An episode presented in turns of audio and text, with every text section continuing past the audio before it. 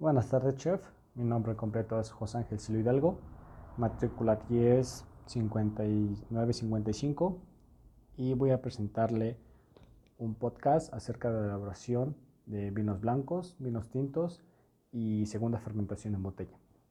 Empezaremos con los vinos blancos, que se definen técnicamente como aquellos vinos hechos principalmente de uvas blancas. También se puede hacer con uvas tintas, como son un ejemplo de los Blanc de Nors, aunque no son mm, tan frecuentes.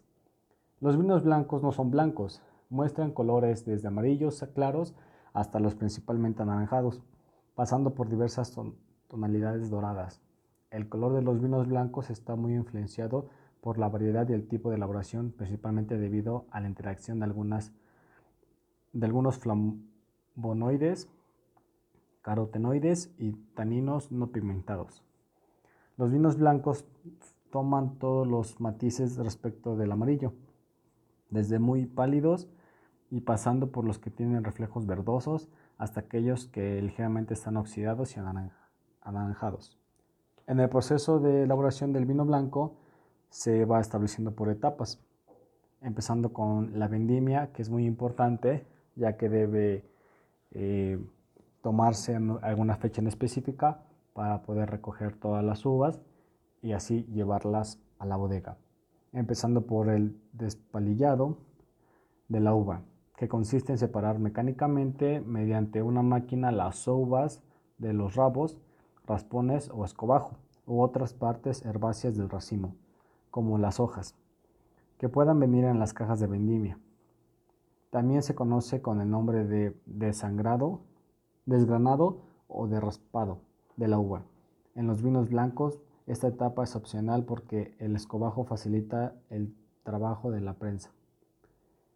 El segundo proceso es el estrujado, cuando es cuando se extrae el máximo jugo posible sin que se aplasten los elementos sólidos, lo que es los rabillos, pieles y pepitas, para evitar malos gustos.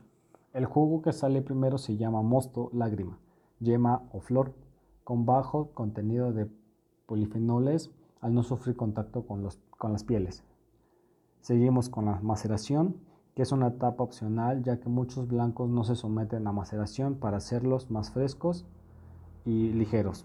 En esta etapa el jugo mosto extraído tras el estrujado permanece unas horas en contacto con la pulpa y pieles para conseguir más cuerpo y aromas.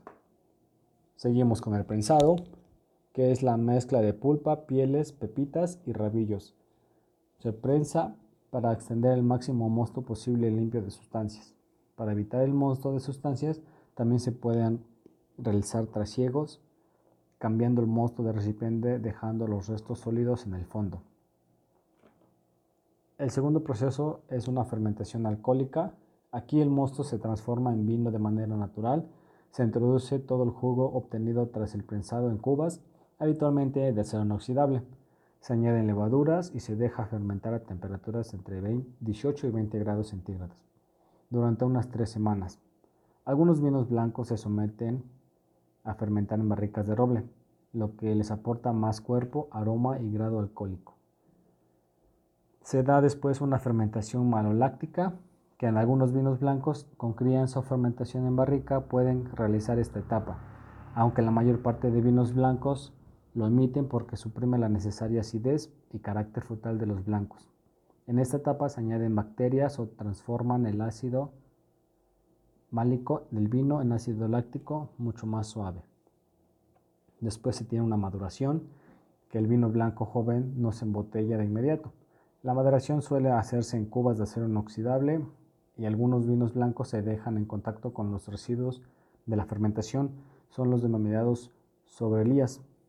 El tiempo de esta crianza oscila desde unos pocos días hasta algunos meses en función del vino que se desea elaborar en la bodega.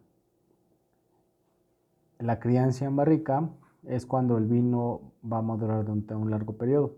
Puede pasar varios meses en barrica de roble, lo que le confiere un aroma y cuerpo determinado. Posteriormente se estabiliza, se filtra y se envasa. Se somete el vino a bajas temperaturas para disminuir la concentración de bitartos potásicos que no se formen estas sales en la botella. A continuación, se filtran en unos nuevos mecanismos y finalmente se embotella. La crianza en botella eh, se da cuando tras ser botellado el vino se deja madurar algunos días, semanas o meses en bodega hasta que todo esté listo para salir al mercado.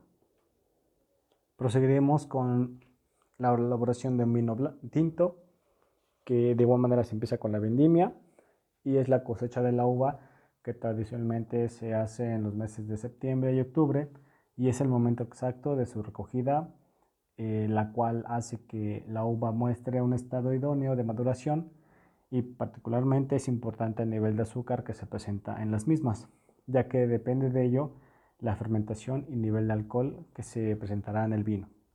En la elaboración de un vino tinto se emplean dos procesos diferentes, eh, que es la de maceración carbónica, que es la elaboración con el racimo entero, y el despalillado o estrujado, que es el desangrado de los racimos. El primero es utilizado generalmente para elaborar vinos jóvenes de carácter muy afrutado y el segundo suele utilizarse en vinos de mayor calidad que serán sometidos a un proceso posterior de envejecimiento. Empecemos con el despalillado, que es el proceso de, mediante el cual se separan las uvas del resto del racimo, lo que se conoce como raspón.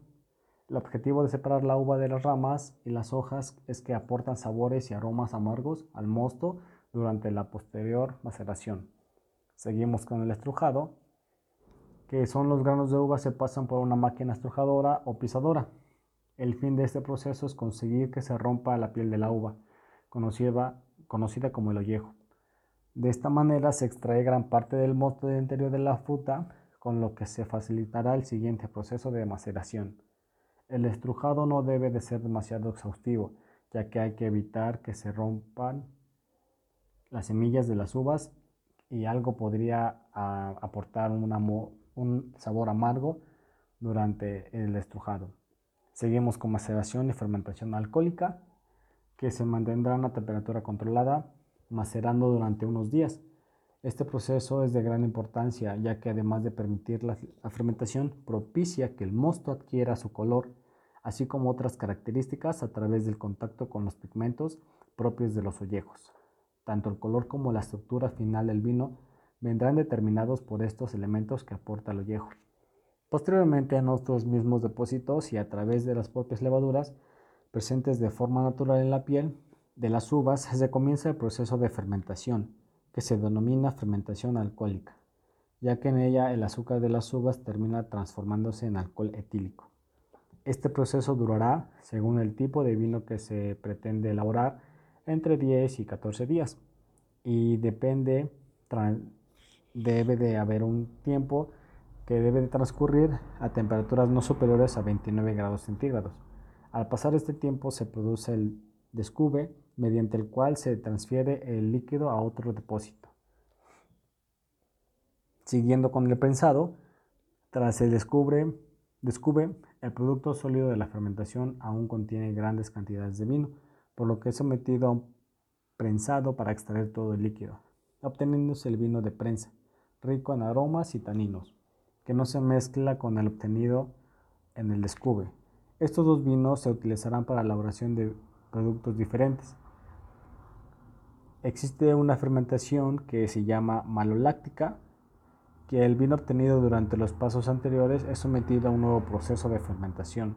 A través de este proceso, el ácido málico, uno de los tres ácidos presentes en el vino junto con el tartárico y el cítrico, se convierte en ácido láctico. Este proceso rebaja el carácter ácido del vino y lo que hace mucho más agradable para el consumo. Este segundo proceso de fermentación se lleva a cabo a lo largo de un tiempo de entre 15 y 21 días. Seguimos con la crianza. Después de las dos fermentaciones pasamos al proceso de envejecimiento o de crianza. El vino obtenido es introducido en barricas de roble, la madera, la cual eh, es la que aporta eh, sabores en la elaboración y se selecciona principalmente por sus propiedades de dureza, permeabilidad y porosidad.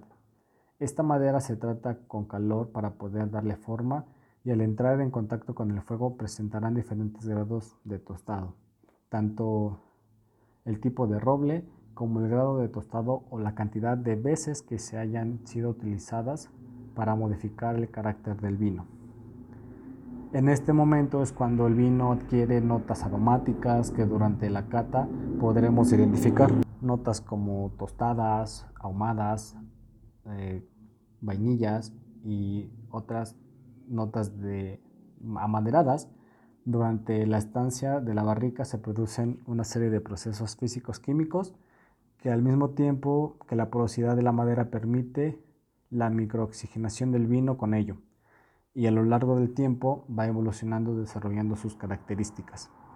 Seguimos que el trasiego es un proceso en el cual eh, el vino se cambia varias veces de un recipiente a otro con el fin de ir eliminando los sedimentos sólidos y de aerar el vino.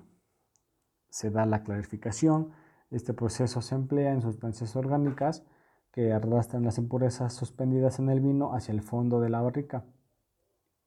Si se considera que es necesario este paso, puede seguir un, posterior filtrado del vino para eliminar más eficazmente las impurezas que tiene. Eh, por último, se da el embotellado.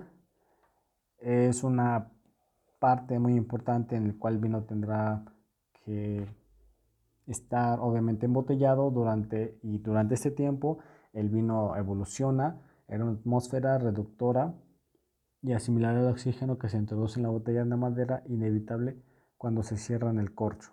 El envejecimiento de la botella es también importante ya que permite que el vino se estabilice y que los aromas y propiedades que ha adquirido en la barrica encuentren un punto de equilibrio y armonía. Normalmente, eh, hablando de una segunda fermentación en botella, eh, se da en vinos espumosos, que también tiene varias fases, empezando con un licor de tiraje, que se añade un licor que contiene y se adiciona, y tiene levaduras dentro de la botella para que nuevamente fermente y se tapa la botella. Esto es lo que tiene un efecto y que trae como consecuencia que se genere dióxido de carbono, o sea, la espuma. El removido, aquí las botellas se van removiendo para decantar el sedimento, las levaduras, hacia la punta de la botella. El proceso dura varios días, ya que no puede poner, ya que no se puede poner en vertical la botella de un solo movimiento. Tiene que irse lentamente hasta alcanzar los 45 grados. Eh, el degüello, pues, degüelle posteriormente, una vez que el sedimento se encuentra en la punta de la botella en posición vertical, se congela únicamente la punta de la botella que contiene el sedimento.